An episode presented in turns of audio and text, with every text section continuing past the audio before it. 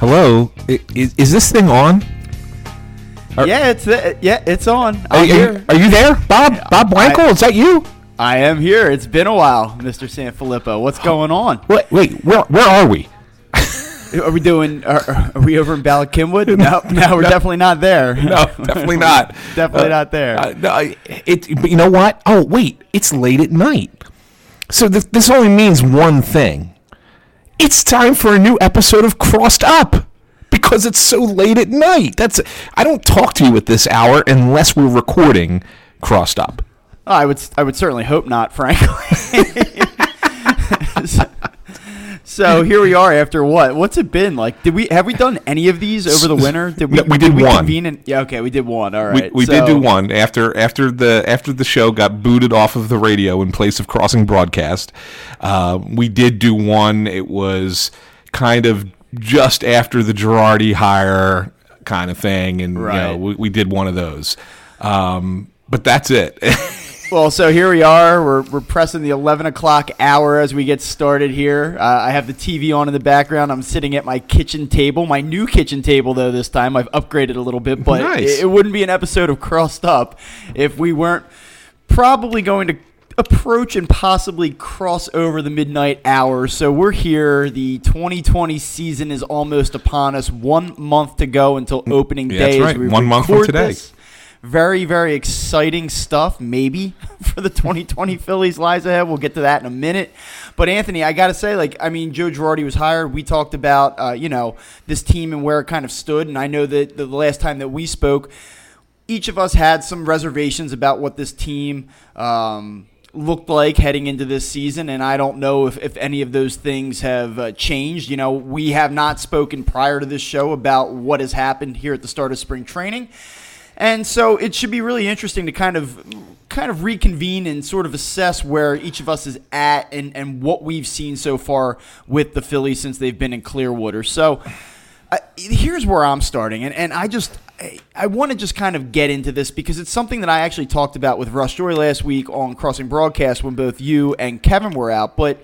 You know, last season, after a six or seven year hiatus of, of meaningful baseball and baseball that you thought you could get excited about in this town, it was finally back. The Phillies go out, they sign Bryce Harper. Everybody is, is to the moon over it. And that first series against the Braves, it feels like it was, it actually feels like it was six or seven years ago. Right. You know, you thought like this team was going to play meaningful baseball late into the season, play in October, and then it all came crashing down again. And Gabe Kapler's not here any longer, and, and his coaching staff, a lot of it is is not here any longer. You fast forward one year though, and it just doesn't. Even with the hiring of Joe Girardi, and I think a lot of people in this city are bullish on Joe Girardi, but it just doesn't feel to me like that there is a ton of anticipation and I guess optimism for this team. And so I have to ask you, not only where are you at, but why do you think that, that this fan base is a little bit more reluctant to embrace the Phillies this time around? Okay, I'm going to answer the second part first, and then I'll tell you where I'm at. So I think that the, the I think you're spot on in identifying that the fan base is reluctant to get on board with this Phillies team, and I think that the reason is is that they kind of feel a little spurned by what happened the last two years we go back to 18 and they got off to such a great start and they were good into July and in first place in the division and we were thinking wow this team's arriving maybe a little earlier than we all thought and holy cow that's kind of cool and people were starting to pay attention a little bit and then of course they had their September swoon and fell out of out of contention. And then of course they spend stupid money last last offseason. Then you mentioned the Harper thing, but it wasn't just Harper. I mean, you brought in McCutchen, you know, and they brought in Segura.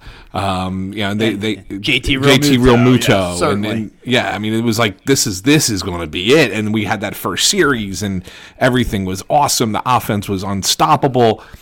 And then, of course, it fell apart, and you know, maybe a little bit sooner, it started to fall apart. And then, of course, there was another September swoon that really kind of knocked them out.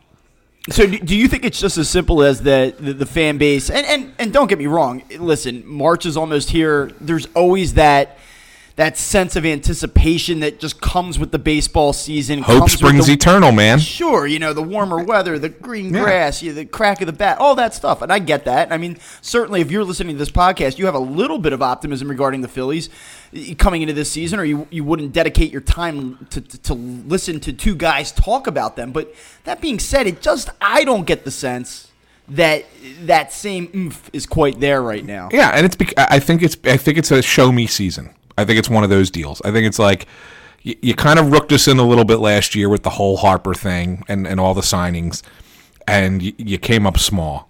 Now I'm not gonna I'm not willing to jump in blindly. You have to prove it first, and then if you prove it, then I'll get on board again. I think that's kind of where it's at you know, Russ and I see it, saw it all season, and are still seeing it with the Flyers. And you know, they're having a great year, and yet the last game we were at, there were you know a couple thousand empty seats still in the building. So you know, even though as well as they're playing, only one point out of second place, you know, fans are still kind of like, yeah, show me in the playoffs. You know, and I think that that's kind of what the, the Phillies got to get there. I think that the Phillies got to get to that playoff spot, um, or, or really be in the thick of the pennant chase um, later in the Is season. there is there any one thing if you if you had to point to one component of this roster that just makes you say, I have my reservations, and I know there may be a few, but if uh, just to ask you to isolate in on one thing that you can't get o- get over, you know, because frankly, I, I have something, and and it's the thing that every time I try to, you know, look at this through a positive lens.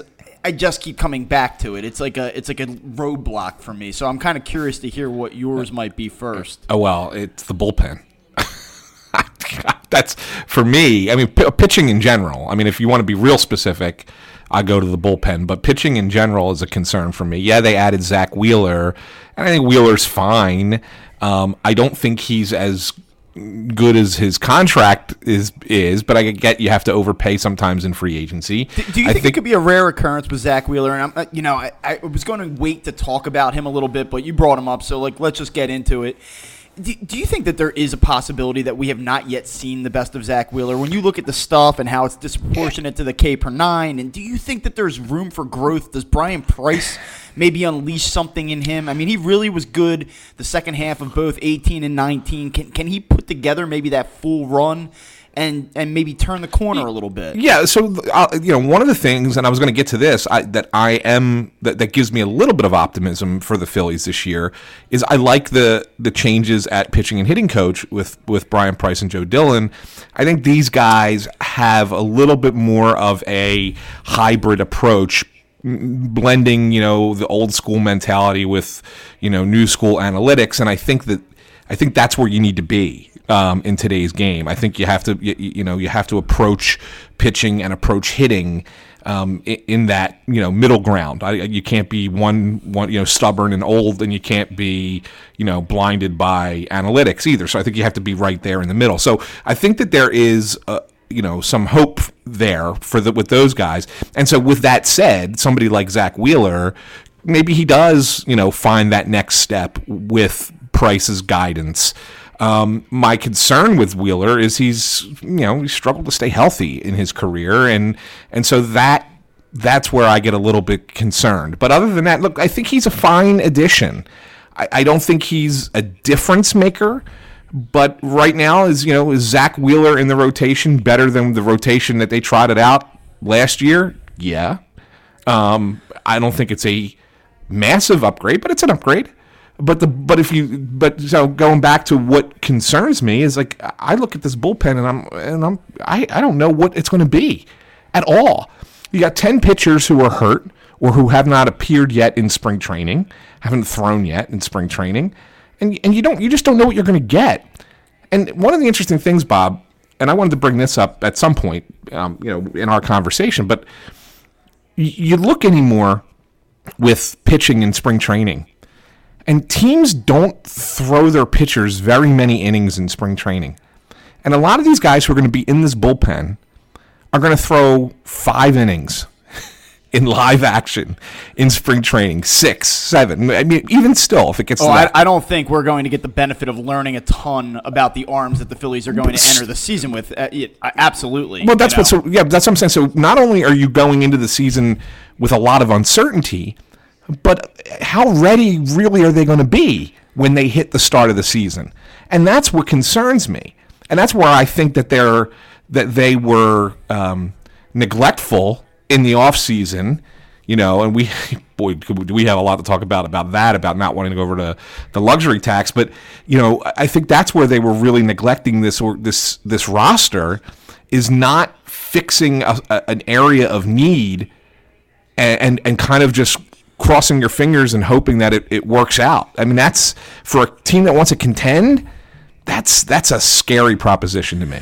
Yeah, I think it's an interesting point that you make, especially when you look at this bullpen. You're counting on guys like Seranthony Dominguez coming back and, and being what you thought he was going to be when he first came up. I mean, he was so good uh, in 2018, that first, you know, those first 15, 20 appearances. And but people forget even before the injury issues last year, he struggled. The, the fastball velocity wasn't there. And yeah, sure, you could attribute that to hey, this was a a precursor to the injury that he experienced, maybe. But if you go back to 2018 in the second half, it's not that he was terrible, but there was a significant drop off from that that first month or two when he really burst onto the scene. So the, the sample size of, of Seranthony Dominguez at this point, like I can't say with any confidence that he, yes, I've seen the stuff, and, and certainly I understand why he projects to be a back end of the bullpen type of pitcher or a high leverage pitcher, but I just, I, I don't know. I mean, I, I feel like a lot of people have sort of kind of just said, well, if he's healthy, he's going to be excellent. I don't know that we have a, a, big enough sample to draw from to make that conclusion with with any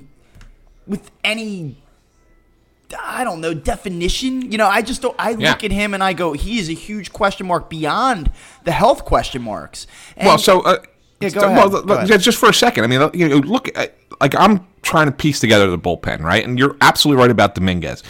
You know, Neris is, is kind of reliable. You know, now they've locked him up. They gave him a new deal, right? So okay, fine. I'm I'm okay with with with Neris there. Um, but Dominguez question mark. Adam Morgan coming off of an injury? Question mark. Tommy Hunter coming off of an injury? Question mark. I mean, I mean that, that's probably your set. Your the guys who are going to be your setup guys and your closer. And and so like you really don't know. And then you bring back a guy like Jose Alvarez, Ranger Suarez, okay, fine, and whoever loses the Velasquez Pivetta fifth starter race, fine. And they got to find a long man, probably out of one of these minor league. Do, do you think a guy like Francisco Liriano may figure into this thing? Maybe, like, or Deolis Guerra is the other yeah. guy. You know, one of those guys is going to is going to get that, you know, final bullpen spot. But you know those names that I just threw at you. Does that ins- does that inspire you to say, "Oh yeah, I'm I'm loving the the, the matchups that we're gonna have no, after I, the sixth inning"? I think that the Phillies are banking on high volume and just bullpen volatility, and, and hopefully hitting on a couple pieces. Whereas in the past couple seasons, they they really haven't been overly lucky when it comes to the bullpen. So I think it's almost just like a not that they're simply relying on luck or the law of averages, but I do think that there's a little bit of that, you know, hey, let's let's diversify here. Let's take a lot of chances on some, you know, fairly limited ceiling pitchers, but guys that could be decent for us, you know. And again, I think that that isn't something to get overly excited about. And it's funny to me that you're on the bullpen because I'm on the rotation, and I well, I'm with you there too. And and I know yeah. you are, but it just I have a hard time when I assess this thing because I can kind of talk myself into this lineup. I really can, and we'll get to that in a little bit. But I, I can find a way to think to myself, this should be a top five lineup in the National League. And, and is that a stretch? And is there maybe some more downside to the lineup? Sure, but I can sitting here on February 26th talk myself into this being a very good lineup.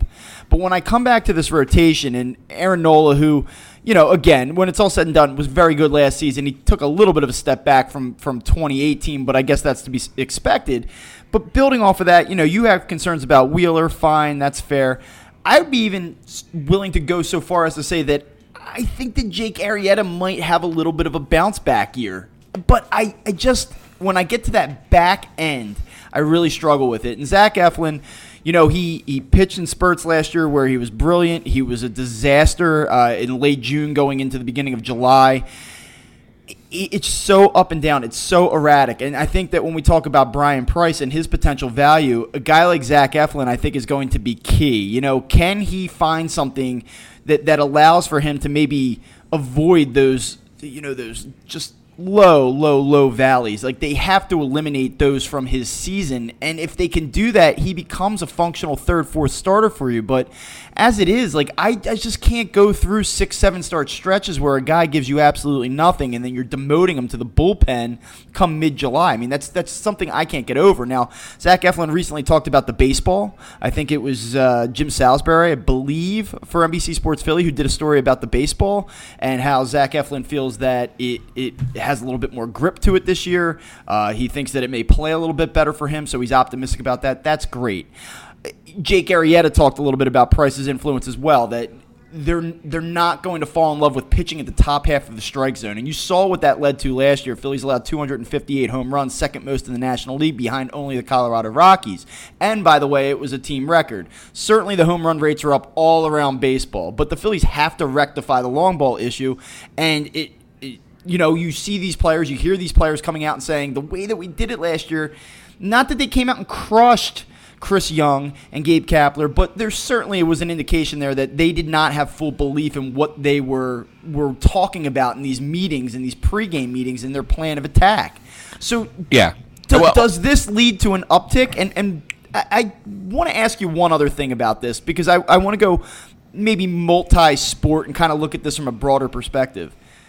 Maybe, and this is a thought that I've had, is it that the actual game plan itself will be beneficial, or is it that guys like Jake Arrieta, guys like Arrieta that have clout, that have the ear of guys like Zach Eflin, that have the ear of guys like Nick Pivetta, if those guys listen to Bryan Price and say, "See, this is the shit I'm talking about. Last year we were this was a clown game plan this is so much better and they just have an inherent belief in what they're being you know instructed and what the in and a belief in those conversations can that in and of itself just the the comfort and buy-in lead to an uptick in production because I think that's going to be one of the key storylines of the 2020 Phillies. It is, and and, and I think that that's uh, that's the the big question. And you know, you you sit here and you look at this team and say, should they be better than an 80 win team? Yeah, they should. I don't know how much better. I don't know if they're, you know, better enough to be better than the other three teams in the division, but at the same time, they should be better. And why? And you know, so let's break it down and you look at different reasons as why they should be better. And this could certainly be one. And it's interesting that you you brought it up, and it's interesting that you brought up Eflin. You know, he pitched today. Um, yeah, they played uh, Minnesota um, in in spring training, and um, there was uh, one out and a runner at first in the first inning. Um, and Nelson Cruz was at the plate. Okay, and he uh, it was full count, and rather than throw that fastball up, he threw a sinker to Cruz and got him into a uh, hit into a double play to get out of the inning, and then. Um, Matt Gelb at the Athletic talked to Eflin after the game, and Eflin said, "I was pretty excited about that. It was just going back to my sinker. That's a situation where I need to throw it." Um, and then Gelb said, "Would you have thrown that in the same situation last year?" And he goes, "Um, that's last year. maybe a fastball at the top of the zone, or maybe try to rip a hard cutter or slider or something like that. And so then he talked to Bryan Price afterwards, and Price said, you know, for starters, it's hard for that elevated location to be your primary fastball location. It doesn't matter. Any place I would be right now, I would be emphasizing commanding the low pitch. It's a different approach. And it's not saying that you can't throw a, a high heater. You certainly can but that if you control the lower part of the strike zone, you'll be you'll be a better pitcher. And so, you know, I think guys like Arrieta and Eflin, especially those two, will benefit from that. Now, will they benefit enough? That's the that's the big question that we need to answer.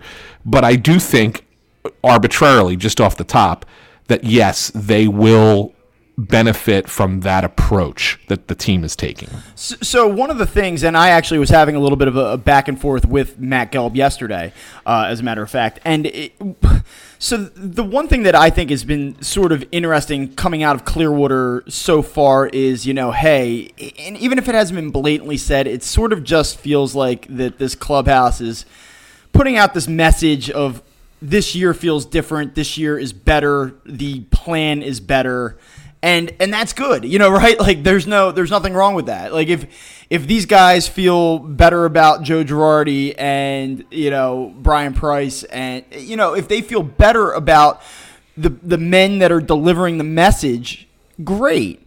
But I'm curious as to see how it plays out because I feel like, to be perfectly honest with you, Gabe Kapler was like a bulletproof vest for these guys last year, and and that was one of the things that I felt like being around that team.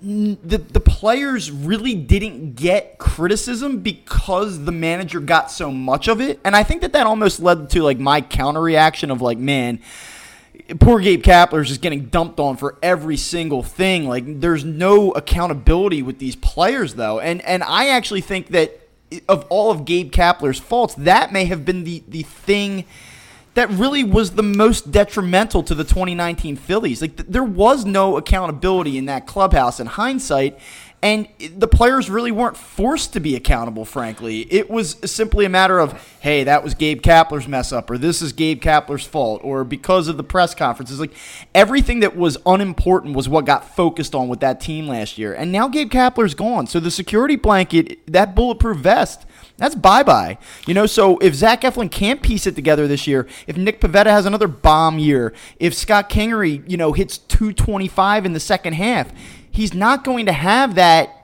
hey, you know, I bounced around to multiple multiple positions, or hey, you know, with Zach Eflin, I had a pitch at the top of the strike zone last year. Like it's here, it is, guys. You know, like it's time to do it. Yeah, and I'm going to make another. I'm going to make another hockey comparison only because uh, it's funny. It's they're mirroring each other in a lot of ways you know the Flyers sucked last year, and they sucked because they had a bad coach and it, who didn't hold any players accountable. Who you know it kind of it kind of made things kind of miserable in the locker room. Um, and then now this year, pretty much the same group of guys with a couple of you know marginal changes, but you know upgrades. You know here and if you want to compare, you know the Zack Wheeler to Kevin Hayes and Didi Gregorius to like Matt Niskanen, whatever. You do that kind of comparison and say, well, this is you know, the Phillies did kind of the same cosmetic improvements, but the big change was you know behind the bench. And the Flyers all of a sudden now are a really good team because the coach is holding the players accountable for the way that they play. And I think that Joe Girardi has that same gravitas that Alain Vigneault has in hockey because they've both they're they're you know they have they've been successful in the past. They've been they've got a lot of experience, and I think that you know you bring guys in who who put that plan in place, and the players are going to buy in at least in the beginning. They they don't really have a choice but to buy in. And so if they buy in and they believe in it and they get a little bit of success early that can kind of that can kind of steamroll. And then and then you can be a good team a, a much better team than maybe you know you was anticipated at the beginning of the season. So i think that there that kind of is, is a thing in sports that happens. And you're, if you're the phillies i think that's what you're hoping happens here so, and I'm in full agreement with you to that end. I have to Kess, you know, we started by saying like, what is the thing I can't get over? I really didn't get over. I, I, didn't get to the thing that bothers me most, and that comes down to the back end of this rotation beyond Zach Eflin. It's you mean I cannot starter? believe. I cannot believe, and I know that if you go around baseball and you look at number five starters, eh, not too many teams feel great about who they have back there. But it's just amazing to me. At the end of last season, I thought for sure that there was no way we would enter this year going with Zach Eflin as your four, and then doing the Vince Velasquez, Nick Pivetta thing again this season.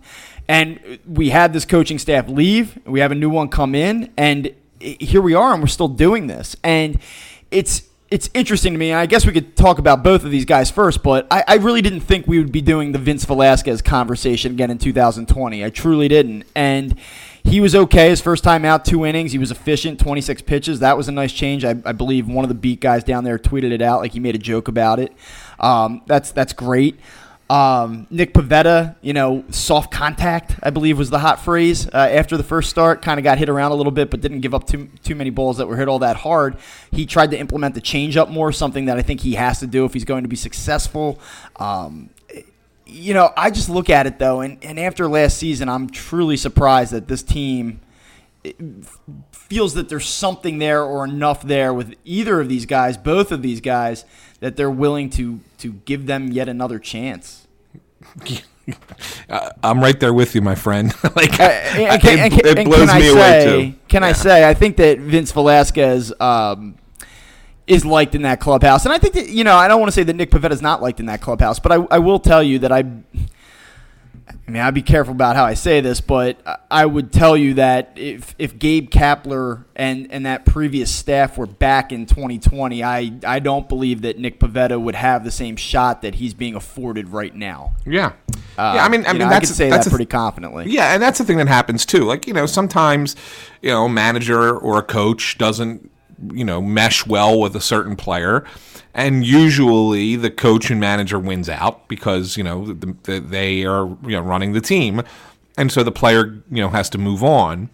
But sometimes you get a case where, you know, the manager is replaced, the coach is replaced, and a player gets a new lease on life, gets a second chance. And it's basically, you know, basically what's happening is Girardi comes in, you know, and he, he probably sits down with Pivetta and says, "Here's a blank piece of paper. This is what I know about you. So, you know, help me fill in, help me fill in the uh, fill in the blanks." And then Pivetta then has to write that story. Now, is it possible that Nick Pivetta writes the same story that he's written the last couple of years? Yeah, sure. You know, that could just be what he is. And then, of course, the Phillies will, you know, probably move on from him, you know, with a little bit more alacrity this season than they have in the past. But maybe he responds to this. Maybe this is what he needs, and that and he ends up being at least a decent option for them. Because you know we, we were kind of bullish on him previously Yeah. because he's got good stuff. He's just got a ten cent head sometimes. Yeah, if you go back and listen to us a year ago, uh, Yeah. we were on that train. You know, I mean, you look at it, you, you look at the physical makeup, you look at the arm, the stuff, and all of that. And there were spots last year where he put that together and kind of flashed it, but there was no consistency whatsoever. And you talk about a 10 cent head. I mean, he, I think, was a guy that really.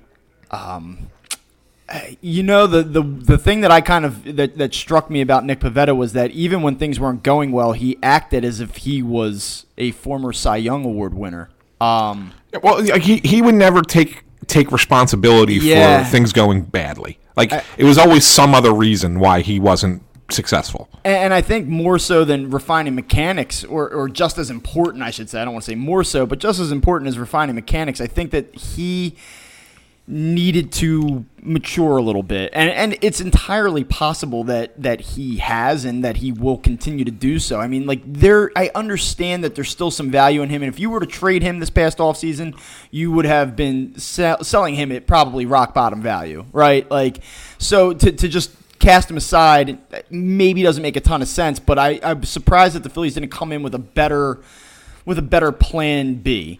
And, you know, frankly, I don't know that I would be as concerned about this if I felt more, you know, if, if I felt a little bit better about the three and four starters. But because you have such uncertainty in the middle of that rotation, then to have the question marks that you do in the back end of it as well, th- that's when I go back and I assess the 2020 Phillies because we'll talk about reasons for optimism in a second, you know, because there are reasons for optimism.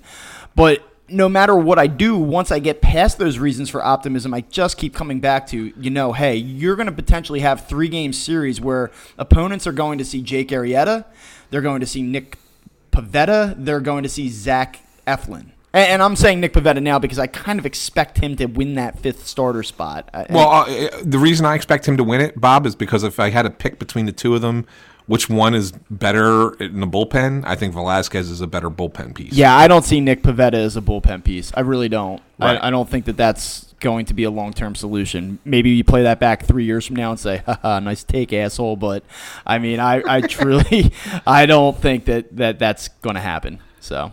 Yeah, no, I agree with you. So, switching gears a little bit here, uh, you know, listen, there are people out there that believe the Phillies are going to make the playoffs for the first time since the 2011 season. Um, they certainly have a ton of very top heavy talent here that, that, that can carry a team for, for stretches. Um, you know, so if, if you look at this, I guess, uh, let me just ask it to you straight. Why are you optimistic, or what do you feel good about with this team as we sit here right now? Well, again, it's it's hard to really say what I'm really optimistic about because I I'm not. Uh, I'm not optimistic about much. Um, Is, is this the time to kind of sneak in the win total? Yeah, why don't we do that just for context here as people are listening? Like, well- where are you at win total wise? well, uh, hopefully we'll do this again in a month, right Uh-huh. before the season happens. We'll make an official prediction. So I'll I'll say this is an unofficial prediction. You can right even give us a window if you don't want to lock in on Yeah, one number. uh, un- unofficially, I'll say at this point, I, I look at this team and I see, you know, 84, 85. Okay, I mean that's not like you know it's not seventy seven. It's not No, Pagoda. no, I, I, I don't think that, I don't think they're that bad. I think well, you know, you look at the lineup, and the lineup has to be a little bit better than it was last year. Uh, you, you, you hope you get a full season out of McCutchen. Um, you know, Gregorius should should add a little pop to the middle of the lineup, even though he's not an on base guy. Um, you know, you hope Kingery is the first half of the season, Scott Kingery, not the second half of the season, Scott Kingery. Uh, you know, maybe Segura not having to be at the top of the lineup, you put him down towards the bottom. Maybe he becomes a more effective guy hitting 290 at the. you I I know, think the key question becomes, in addition to maybe he hits 290, but also can he play a, a competent third base? I, you can't Right. expect it to be good or above average, but can he be competent there Right, until yeah. Bohm comes up, which I think is an inevitability at this point. But Sure, sure. Um, so, so yeah, so like, and Hoskins has to be better than he was last year. Has to be. He can't be worse. So, I mean, so yeah, there are things that you look at and say, well, you know, the, the lineup should be better. The, but then I can also sit here and say to you, you know, Bob, after Hoskins, if you go five, six, seven, eight, there's not a lot of on base like guys who are going to get on base with regularity down there. Gregorius is a sub 300 on base guy. Segura, even though he has a decent batting average, doesn't walk. Kingery's not a high on base guy. Adam Haseley is. I mean, I'm not even sure he's going to last as the starting center fielder. He's more of a number four.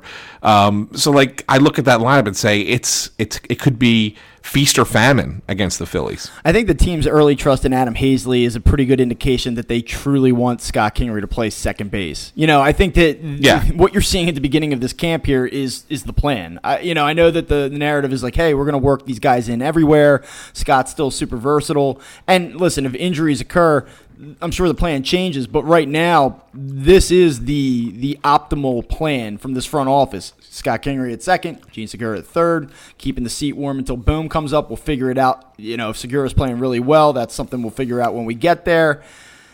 Adam Haseley in center field, though, like that, that to me feels like a stretch. And I know they're going to ask him to hit probably eighth, so it's not like he's going to have to carry this team offensively. And there were times last year where he was he was pretty good. But I'm curious to see how he holds up if he's the everyday, you know, if he's the everyday or close to everyday option. I, I'm not convinced that that's going to be the case. I'm also curious to know how Roman Quinn and maybe, and we'll talk about this in a little bit. Don't want to go there right now. But if a guy like Odubel Herrera still factors in, and we'll have that conversation a little bit. Yeah, no, I, I, I tend to think Quinn is. You know, again, he's never healthy, right? So I mean, that's the that's the real catch-all with him. But um, if let's just assume, for for the sake of argument, that Roman Quinn can finally stay healthy, okay? If he does, I think Roman Quinn and Adam Haseley are probably 50-50 in, in center field this year. I That mean, sounds- that's sounds about that's, right. That's what I think it's going to be. I think that they're going to platoon that that spot. So I think that when you project out 84 wins, okay, uh, that's that's a fair number. I don't think anybody's going to hear that number and go like, "Well, you're, you're an idiot" or "You're wrong" or you Yeah. know, "You're so off base." Like this is a 96 win team. You know, I don't think anybody's there. But so the key question for me, and I think this will tie into something else that you wanted to talk about.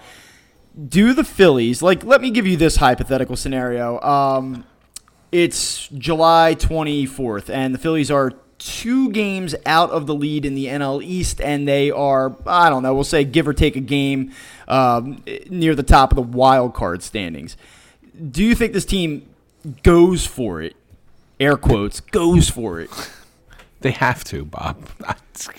If that's the case, if that's where they're at, they have to.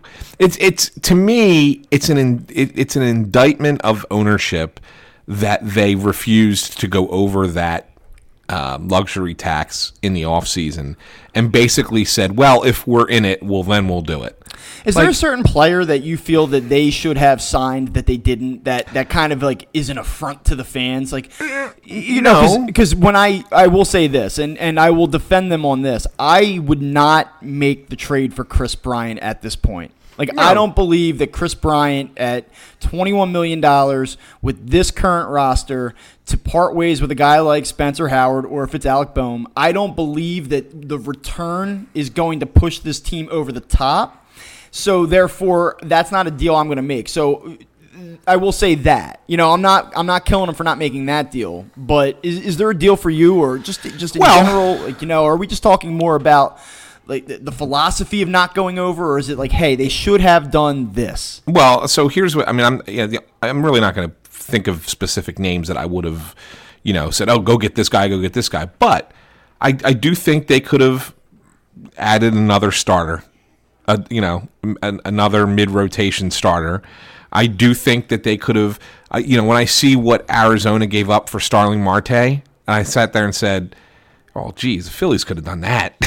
Right. like you could have, you could have brought him in and played him in center field, and that would have been a nice addition to the lineup and brought some nice balance. And and I absolutely would have done uh, something different than the um, bargain bin shopping that they did for the bullpen because when you you know I look at all the non-roster invitees who are who are in camp in the bullpen you got Deolis Guerra, Anthony Swarzak, Francisco Liriano, Blake Parker, Bud Norris, Drew Storen. It's like, holy cow! It's it's these guys were good or decent, what four or five years ago, but not now. And that's that's all they did. And so they're again, they, they brought all these guys in and hope that somebody catches and uh, catches on and, and is and workable. That's what they're hoping for, rather than it saying, you know what, if we spend a little bit of money, maybe we can trade for a guy or sign a guy that can fit into this bullpen a little bit better. Like, you know, what was it, Will Harris that was available in the yeah, in the Braves offseason? went out and got Will Smith. Will Smith, you know, yeah. You know, those guys, like those kinds of players, like to me, spend that money. And I know that they got burned with the Robertson thing last year because he got hurt, right? I get it. And maybe you don't want to you're gun shy because of that. But you know you gotta you, you at least try doing that rather than go and get try and get all these retreads and hope somebody you know rises like the phoenix from the ashes. So I, I mean i hear you. I just when i look at where this team's at right now, and if they do put together a competitive first few months of this season, uh, one of the reasons that I am optimistic, and I, I don't have a ton of confidence in this front office, I will say that. Uh, I've been very critical of this front office. I, I can't believe as much as they've spent that this is the return that they've gotten. Some of that is luck, bad luck, lack of luck, however you want to term it, but they've made a series of mistakes and they have not gotten return on investment. That being said, I do believe, given this this roster construction, you've built it with you know top heavy talent, some of which is getting older. You, you, don't have stability with JT Realmuto. You don't know what that's going to look like beyond this season as of right now. You really don't know what you're going to get out of Andrew McCutchen. Like there's so many guys. Like they built this team to win in 2020, and I think that if they do get to the point where they say, "Hey, you know what? We're within striking distance. We're going to go for it." That to me, it's so obvious that they're going to do that and that they have to do that. It is one of the more. It's one of the reasons I'm I'm somewhat optimistic. I'm almost projecting out. Like if some of these these 50-50 propositions kind of fall in their favor, I think that they're going to be in it. And if they're in it, I expect them to put their foot on the gas and go for it. And so that's part of the reason why I, I feel maybe a little bit more optimistic about the Phillies moving forward than I even do at this this particular moment. I, I get it, but at the same time, I, I you know you look at the you you talked about starting pitching, and one of the things you know you know as well as I do that uh, you can't just have five starting pitchers, right? I mean, you're gonna you're gonna need eight guys at some point. And sure, you know everybody's talking about Spencer Howard. Howard's probably going to get you know make it to the uh, majors at some point this season. The, the Phillies are going to call on him to come in and hope that you know he becomes what everybody expects him to be. Um, you know, it, it, towards the top end of the rotation guy. But really, beyond Spencer Howard, yeah, like he's not going to come in and be Marty Bystrom in, in right, September but, and go five and zero oh down the stretch, and you know, you know. But but beyond Spencer Howard, who by the way isn't even on the forty man right now, who do you have? Like who comes in? Some one of these guys, like you know pulls a hamstring at the, at the, in training camp and they can't pitch to start the season. Who who do you add? Well, so your depth piece right now really is what Vin, Vince Velasquez and or the you know the loser of the Velasquez Pivetta battle. That's your your sixth yeah. guy. Yeah, Cole, uh, Cole Irvin. Cole Irvin. Yeah, that's seven. see, that's depth. They're running seven deep, dude. I mean, I, yeah, Adonis Medina. Yeah, I know. Enyel De Los Santos, he's still around. He's still on the 40 man, and he hasn't even pitched yet this spring because he's had some kind of injury as well. Like that's what I'm saying. Like they don't even have. They didn't even invite guys in. Like another thing, like I look around and I look at Jojo saying- Romero. Yeah, I know, right? I, I'm not going to sit here and, and tell you that I think Felix Hernandez is going to be a success with the Braves. I really, I, I really don't. I think he's done. I think he's towards the end of his career. But the the point is, is that the Braves took a flyer on a veteran starter and said, let's bring him in, you know, minor league deal, see what we got, and you know, who knows. The, Phillies didn't do that with any starter, and I think that's that's as bad as not addressing the bullpen. Or that's that's as bad. You know, they bargain basement bin for the bullpen. They didn't even go bargain basement shopping for for a depth starter. They just said, "Yeah, we're gonna go with what we got," and that's crazy to me. Like they didn't even try. You know, you're you're ruining my my optimism hour here. This is supposed to be the optimism segment, and you're just pissing all over it, man. Come on. So listen, I, I I, do- I what I have do to well, go. Bob. So I got to pull out the trump card here. I, I have to go to my ace in the hole, and that is Bryce Harper. I, and I'll tell you what, I feel very good about Bryce Harper this year. I. Uh, he, obviously, he was very good. The final 67 games last year, I believe, he had 19 homers, OPS well over 900. Really started to figure things out. I believe, and I, I know that in general, you can't say that the way that one season finishes will necessarily bleed into and carry over into the next, but I look at Bryce Harper and I, I sort of look at it like this. You look at the weight of expectations a year ago, you look at the contract, the fact that he got into to spring training late, getting acclimated to a new city. I just feel like that you can talk about these guys being robotic and, and that they have to block all this out and that they're performers of the highest degree. But I do think that the contextual variables outside of, of stepping in the batter's box and swinging probably had an adverse impact on Bryce Harper in the early going last year. And it's not that he was terrible, but he just certainly didn't meet expectations. I think once he got his feet on the ground a little bit, took a deep breath, you know, Bryce Harper and what he truly is started to kind of, you know, come out. And I, I just think that he's in a better place this year. I think he's settled. I think he's probably in a better place physically. And I expect him to have a, a monster season. I'm not telling you that he's going to win the National League MVP award, but I do think that he is. I, I would say if you take a look at his stat line going across in 2019, I would not be shocked if in almost every single major category that there is either I, I, that I would say measurable improvement. I, I really think that that's the type of season he's about to have. and that's good because I, you know, they need him to have that kind of season. They just, they just really do. They need Harper to kind of carry this team again. Um, and it's he's used to it. I mean, you know, he's used to being the man, and he's going to be the man again this year. And I think that I think you're right. I think he'll have a better year than he had last year, um, and that's good.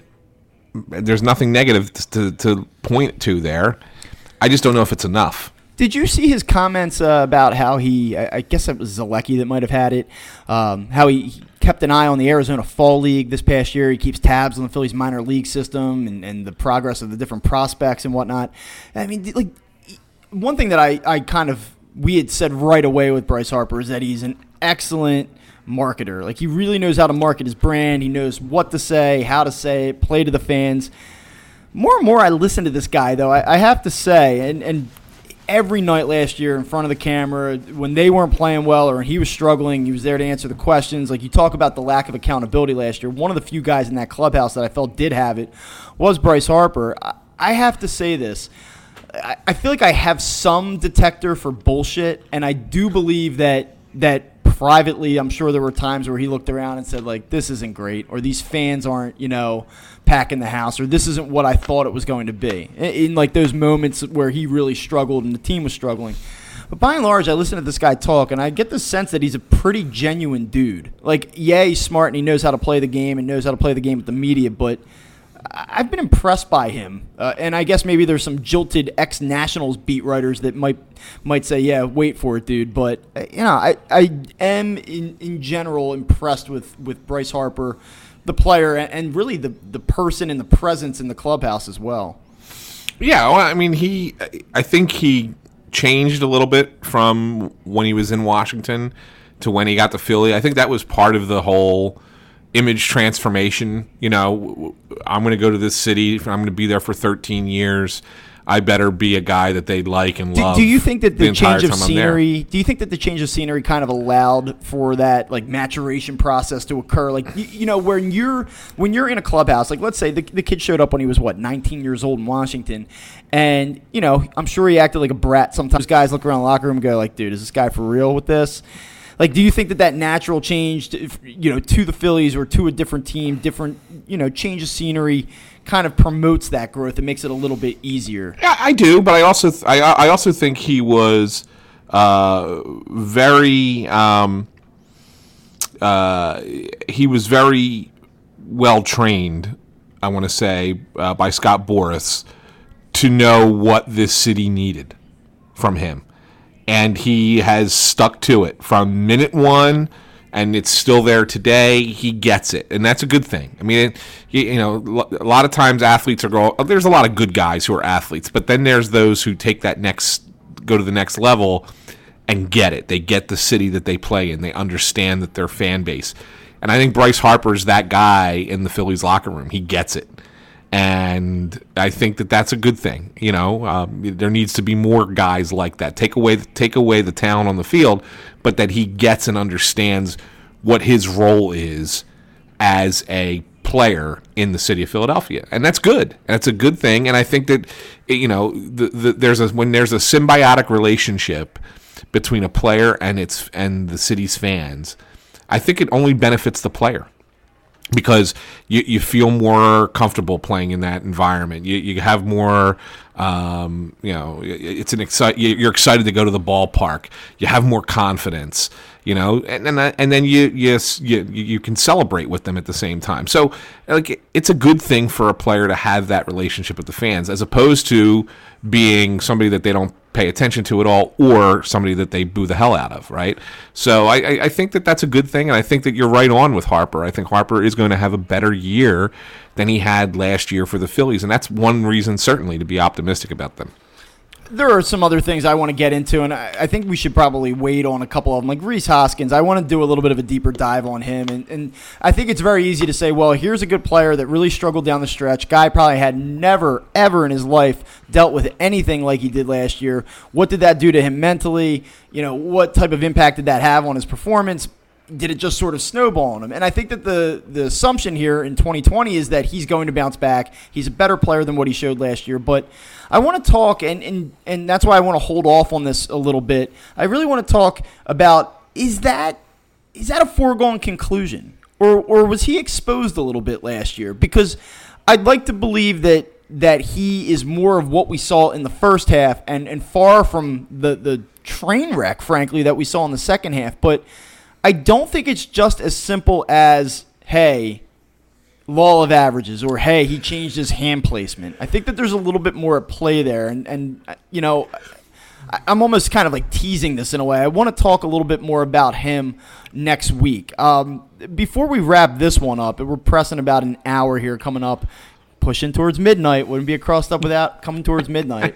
Uh, there are a couple things I do want to quickly hit on. The JT yeah. Realmuto thing. Um, you know, listen, Phillies, you can criticize them for not going over the uh, luxury tax uh, in this offseason. Um, certainly, many people have. There also seems to be this this I guess take or thesis out there amongst fans that the Phillies kind of wrong JT Realmuto by not meeting him uh, at the, the $12.4 million mark that he was asking for this offseason, taking him to arbitration, and then obviously ultimately winning in arbitration as well, the team did.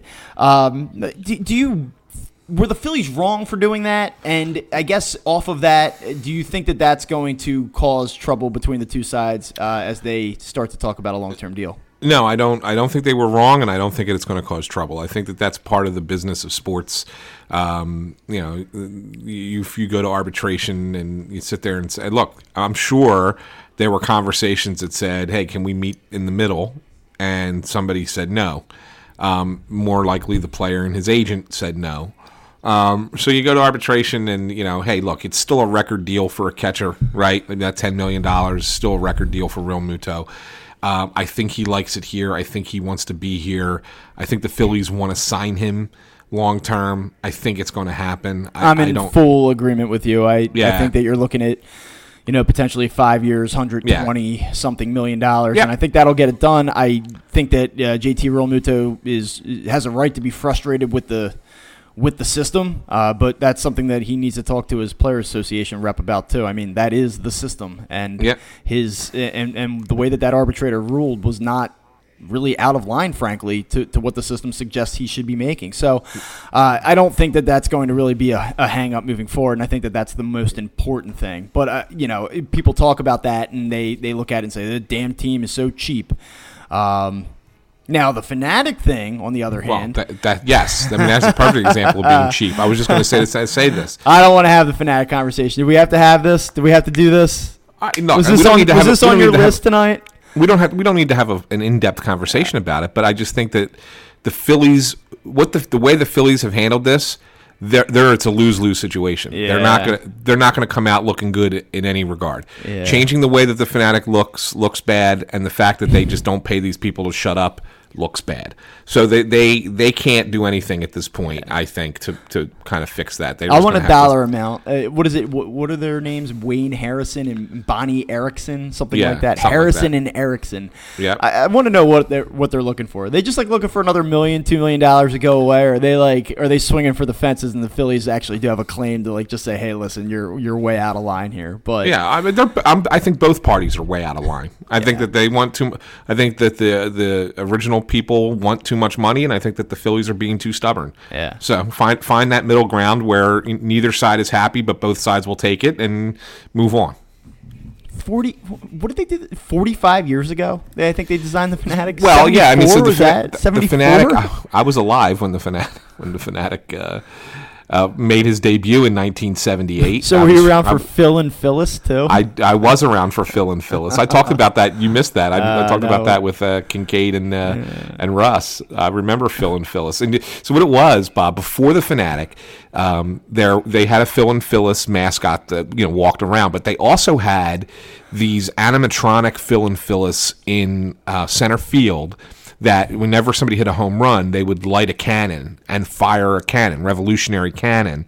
And when they did that, behind the outfield wall at the vet, th- these uh, water fountains would shoot up, and they would it- like Kansas City has, right? But Yeah. it was the same same kind of thing, and they would be like lights underneath the water, and it would like be this like a like crazy little water light show every time. So there was a be a cannon shot and water fountains shooting up in the air every time somebody hit a home run at the vet. It sounds like wild times. it sounds like crazy times when the the bull would set off the water fountains. Yeah. oh man! All right. Well, so here you go. A couple more quick things for me, and then we can just touch on anything you want to get to. Um, anything that that can happen between now and the end of spring training that would make you feel better or kind of move the needle for you. No, I mean, I, And that, I mean, that's I- that's that's the thing about spring training. Like it's good to see baseball on TV. Yeah. I hope nobody gets hurt, but I've I've seen too many Dom Brown breakout marches and and Yeah. you know I just uh, even Ryan Howard at the end there where where he had a couple good marches and then it just didn't really translate once the season started. I just uh, I don't know, man. I, yeah, I, I'm curious. You know what? I'll tell you. I am curious to see. You know, now that you have the 26 man roster, I'm curious to see what the bench looks like. I was the thing. You know, was thorn in my side, as you remember last year. I, I hated the bench.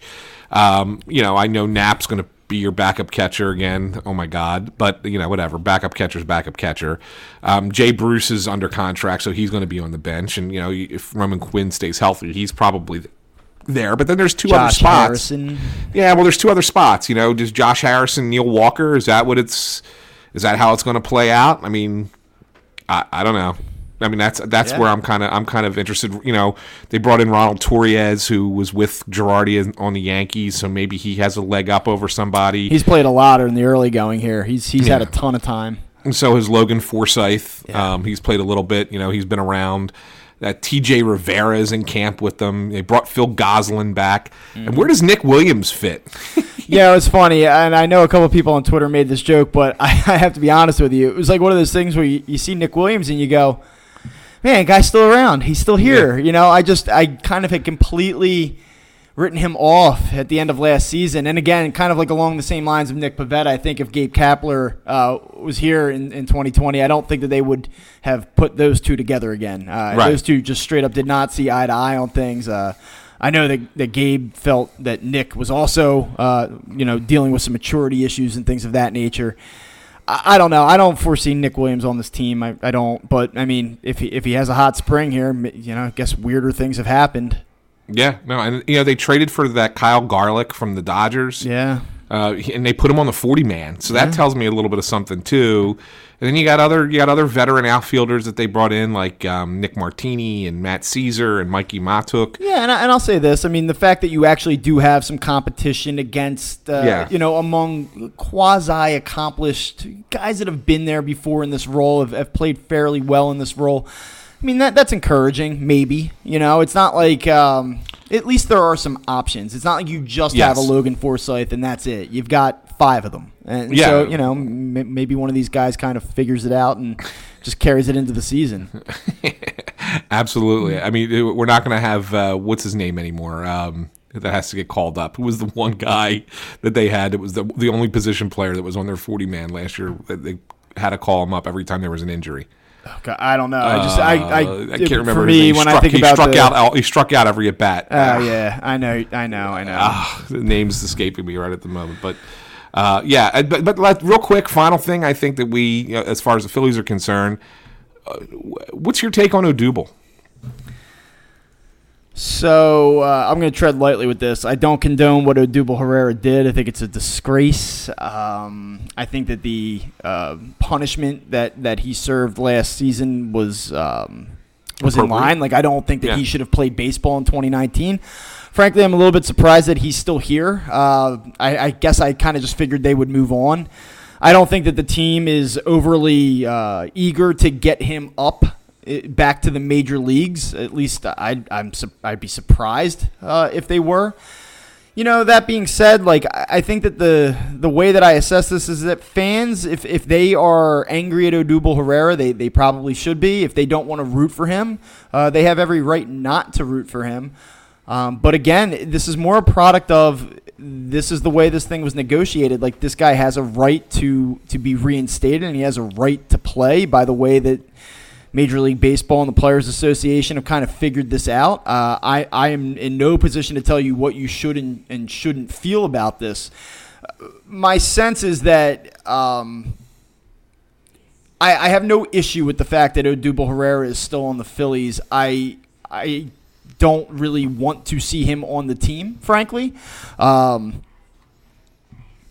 I you know I just think that it's like one of those things where I think the change of scenery, like you know, I, I just think the change of scenery is probably the, the best thing all around. But you know, uh, for one reason or another, that that has not happened.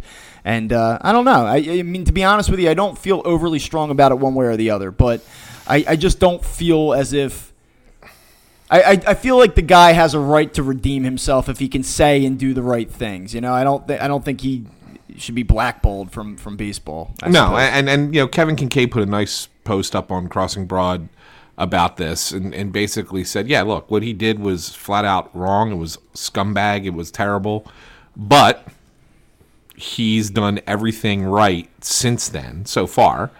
Um, saying the right things. He's in counseling with the girlfriend, and she dropped the charges, and they're they're moving. You know, they're trying to rebuild that relationship and have it work again doesn't mean you have to like the guy, but if I say this to you right now, is, he the best option that they in the entire organization right now? Is he the best option to play center field? Well, if you're the Phillies, I think that you hope that that Haseley uh, is the guy, and I think you hope that Roman Quinn is the guy, so that you don't have to to reach that point. I actually think of the three players that that Roman Quinn is the best of the three options, but again, you can't say Roman Quinn without talking about injuries, so you have to kind of take that into consideration. If you're asking me, do I think that Odubel Herrera is a better baseball player than Adam Haseley right now? You know, yes, but at the same time, you you would be overlooking what was a horrendous start to the 2019 season for Herrera, and it just an equally is it, and possibly worse finish to 2018. So, you know, Odubel Herrera hasn't been a good baseball player in two years, and I was a very uh, I was very up on Odubel Herrera. I believed in him. I thought that the Phillies did a great thing by signing him when they did. I thought it was a value contract. Thought he got a bad shake in this city. Uh, I thought that some of the criticisms of him were a little bit overblown. I don't want to say they were unfair. I mean, he had a lot of mental lapses, did some stupid things, but you know, a guy that I thought really gave you some some value. One of the few Phillies that provided value relative to what they were making contractually. So that being said, yeah, I mean, it, it, I will tell you this: it's very possible that he's the best option. it's certainly And if that's the- possible. if that's the case, and if the Phillies are being honest with themselves, and they and, and again, it's their call, but if they're honest with themselves and they believe that, I think you got to give them a chance. Yeah, and how do you expect the fans to react to that? I mean, w- what Well- do we realistically? And I'm not saying like, what, do you think they're going to be cool with that? Like, no, they're not. We all know that. But w- so, what does that look like? Can you give me a path to Odubel Herrera rejoining it- this team and it, it kind of actually working out? No, I can't because I don't think the Phillies are going to even give it a shot. So I, I, I Okay. can't give you that path. But the, but the fact is, is that uh, what I'm saying is, is that if you sit there internally and you're doing a self evaluation, and you sit there and you feel that his you know his talent is is good enough to be in your on your 26 man roster, but you're not going to put him there because you're worried about fan backlash. I think that you're doing yourself a disservice. The fans would come around if you're successful. Yeah, I think Matt Klentak. I think Matt Klentak said it right though when, when he first discussed it this uh, you know this spring and, and saying that he's got to do everything right both on the field and off the field. Uh, So basically saying, listen, everything's got to align for this to happen. I mean, I, I get the Phillies' reservations about not wanting to do this. I I do. Yeah, oh, I, I certainly get it, but I'm but I- what I'm what I'm saying is is that if in fact you can look at your look at yourself and say this guy's one of our 26 best players, then you deserve you you owe it to yourself to at least let him give it a shot. So is that an April first thing, or is that a, a May thirtieth thing? Like, at what point in the season do you make that assessment and say, okay? Um. Well, I Because mean, I, think I, do not see him. I do not see him coming north with the Phillies when they break. Probably no, I don't either. But what I'm saying is, I mean, is that he would have you, to. hit- He would have to hit eight forty down there this spring. I think for that to happen. but but it, that's what I'm saying. So like, yeah, I mean, he would have to. He would have to. I just- I just feel like- over. like, I- he would have to overperform. You're I get it. Like I understand what you're saying, but I just there there was a year of at bats where he was clueless. I mean, he was he was arguably the worst player in the National League for almost a 150 game stretch from the end of 18 through the beginning of 19. Like it's not like when he went out, he was a 310 hitter with a an 890 OPS. I mean, he was lost when that happened. So, like that's why I I really think like I'm I'm not exaggerating. Like he would have to go absolutely insane this spring, and there would probably have to be an injury or two mixed in with it for him to be up sometime in April. Like I think this is one of these things where it, you would have to get into the flow of the season. Things would have to be going pretty well. He would have to be playing well, and they would have to have an injury in order to even consider it. Here's here's here's the one thing I'll say, uh, just to go to go against what the Phillies' philosophy is. You you brought back Vince Velasquez and Nick Pivetta after we thought there's no prayer that these guys will be back. And you're saying, you know, and even Nick Williams for that matter, that these guys are back, you know, more Pivetta than Velasquez, but they're back and but they wouldn't have been back if the old organi- uh, old regime was still in charge. So why is there a difference here with Herrera? Like you're if you're willing to give these guys clean slates, why not be willing to give him a clean slate? Well, I think that there's a fine line between maturity issues and, and struggles on the field versus you know you you hit a girl. I, No, I, think- get, I, I get it, I get that. But, but you know, we're talking. If we're literally sitting there saying, "Okay, we're willing to give the guy a second chance," you know, somebody's going to be willing to give him a second chance.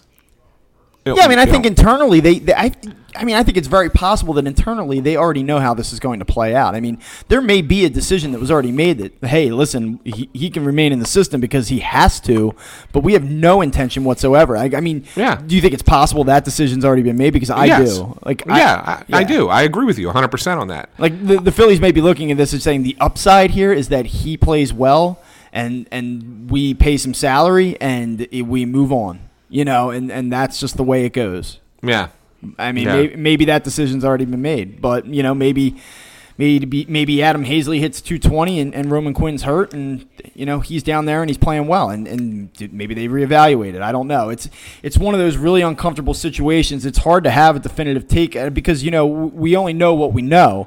You don't know exactly. Like we assume that he's done and said all the right things. We assume that there's some sincere remorse, but we don't know that. We don't know the extent of, of what happened. We don't know if it was an isolated incident. You know what I mean? Like it's there's just so many variables, so it's hard to speak about it really with any conviction because you don't know what's in his heart and you don't know really. I, I mean, I don't want to say how bad it was because it was awful. I just you just don't know all the facts about the case. So I have a hard time, you know, being the morality police here and saying this is what's right, this is what's not right. I think that the guy has a right to rehabilitate his image and get another shot. If you, as a listener, think like, "Hey, there's no way in hell it should ever happen in Philly," I totally understand that. And if you think that the guy deserves a second chance, and if, if he warrants that that chance with his performance, then then okay, I understand that too. You know, I, I am more of like I, am always a little bit more moderate when it's when when it comes to things like that. I say the way that you feel is justified, and, and you're entitled to that opinion. And and maybe that makes me, you know, a little wishy washy, but I mean that's that's typically how I look at things like that. All right, Bob, we've gone over the one hour mark. All right. So we got we, we we've accomplished one thing. We're approaching midnight, so it's you know we're back in back in mid season form. So why not do one last thing? All right. What do you got for me this evening? This is always my favorite part because I have no idea. Well, you do know because I, I messaged this earlier today, so you do know about this. But um, Tim Tebow is going to play Homer today for the Philippines in the World Baseball Classic qualifier because the Philippines have to qualify. They're not one of the top teams. So uh, the World Baseball Classic will happen again next year, 2021. But in 2020, there's a qualifier amongst like some countries that you know need to work their way in. And then, well, how can Tim Tebow play for the Philippines? You may ask. And it's because his parents were missionaries to the Philippines when he was born. So therefore, he gets to be able to play for the Philippines. I, this all sounds very positive. It's wonderful, except for this. Tim Tebow last year and triple at AAA, he hit 163 with a 240, 240 on base, 495 OPS. If if Tim Tebow was not named Tim Tebow and was just Joe Schmo, would he have a job in baseball after putting up that. Had, uh, his he had his 19 RBI and 239 at bats. He bats. struck out 98 times in 239 at bats. Yeah, you know. Uh, 98 times. Here, here's even better. Four in home four, runs to go. yeah, okay. In four years of minor league ball, and they've advanced. The Mets. This is how bad an organization the Mets are. The Mets have advanced him each year, but in four years of minor league baseball, Okay, I'm sorry, three years, four teams, three years of minor league baseball, 223 batting average, 299 on base percentage. He's struck out 327 times in 940 at bats. Basically, he strikes out once every three at bats. Yeah. Why is he even have a job in the minor leagues, let alone play for a country in the World Baseball Classic? He was, I will say, in his defense. 2018, the Eastern League, Binghamton, pretty good. Stop. Se- 734 OPS, 273 batting average, on base percentage 336. That's not bad, man. You know why he's playing for? I'll tell you. This is this is it. This is the only reason he's playing for the Philippines in the World Baseball Classic. Because he wants to be on the bottom scroll of ESPN. He's an attention whore. Okay? The guy might be the nicest guy in the world, has good Christian values and everything else, and that's fine. He's an attention whore. He was never a good football player, yet he made it to the NFL and, and lasted for several years because he's an attention whore. He's got a TV job on the SEC network because he's an attention whore. He's with the New York Mets system for four years selling jerseys, minor league jerseys in um, you know Binghamton and Syracuse and wherever the hell else he's played because he's an attention whore. I want Tim Tebow to go away. Just go away. Go do your go live your life and and, and you know and You don't even and- want to see him on good- ESPN anymore. and do good things for people. Whatever you want to do. Do not throw it in my face. That's I cannot stand it. He is stealing a job from another kid who might have a chance to play professional baseball. It's pathetic. It's and the Mets are worse for employing him as long as they You don't have. have to convince me about the the Mets ineptitude. Yeah, Yeah, that, does, but, that doesn't. But it's it's pathetic. It's absolutely pathetic. well, I'm just gonna let that stand. I don't need to even add anything to that. I will say, I you you kind of swayed me a little bit when you said he's taking a job away from another kid. If up until that point I said, "Ah, let the guy live," but nah, I'll, I'll give you that. Thanks. I'll give you Thanks. Bob. Uh, I'll give you th- Thanks for giving me that much. I'll give you that. So when are we going to do this again? Some some kid's dream is getting dashed because Tim Tebow is hitting 163. uh, uh, when are we going to do this again? I, you know what? I think we just have to make a, a commitment, keep ourselves. You know, if the Phillies are going to be more accountable in 2020, we need to be more accountable in 2020. Yeah, no, so absolutely. I, I think that we, we need to just say it on air. We're, we're just going to come back. We're going to do this weekly leading up to the uh, regular season. You obviously are covering the Flyers, and uh, I have a couple other things going on. We're gearing up for the start of the baseball season ourselves at the uh, high school level, which uh, I, I'm back for again this year, and then uh, doing some stuff behind the scenes with Crossing Broad. But uh, I think that we have arrived at the point where we can certainly figure this out, and uh, we will do that. So uh, I'm looking forward to it. Um, definitely a lot of things to still talk about, things that we didn't get to tonight, but uh, we'll see. We'll see what happens. I'm going to spend the next four weeks trying to make you a believer and get you to buy into a wild card berth by uh, by the end of the month here in March. Good luck. good luck with that. No, but I think it was a good. It was a good episode. I think we uh, we did touch on a lot. It was good to get back uh, talking about off, it. And just just you know kicking off some rust here. You know, just shaking off the rust. It's So all good. it's It was it was while. good. It was, It's been a it was good to do it. And uh, yeah, we'll be back. We'll get back at it next week, sometime midweek probably, um, and uh, and we'll uh, and we'll talk more about the Phillies. So um, yeah, thanks for tuning in. You know, you know you're going to be surprised when you see that this hits the. Uh, hits your, uh, you know, your your uh, wherever you subscribe to your podcasts at, you're gonna be like, oh, what cross crossed up is back? Holy cow! I thought those guys Um, died. yeah, right.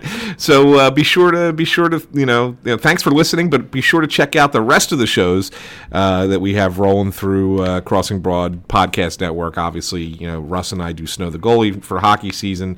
Uh, there's the Crossing Broadcast, which we're, we're all part of in some capacity at somewhere, sometime. Um, then there's the two so- well, there's one soccer podcast I think right now. Uh, it's always soccer in Philadelphia, which Kevin Kinkead is doing. Uh, I don't think that Phil and Russ have done a, a, a Crossing Broad FC in quite some time. Um, but I'm sure I'll light that fire under Russ's ass and get him doing that again too. Um, so, uh, but yeah, find us everywhere where you know wherever uh, you can uh, download your podcasts, and be sure to leave us a five star review. We'll read us read out a five star review. We haven't had one in a while because we haven't recorded in a while. But uh, if you leave us a five star review, we'll read it on the show. So. Um, be sure to do that for us as well. So for Bob Wankel, I'm Anthony Sanfilippo. We will do this again next week. Thanks for tuning in to Crossed Up. We'll see you next time.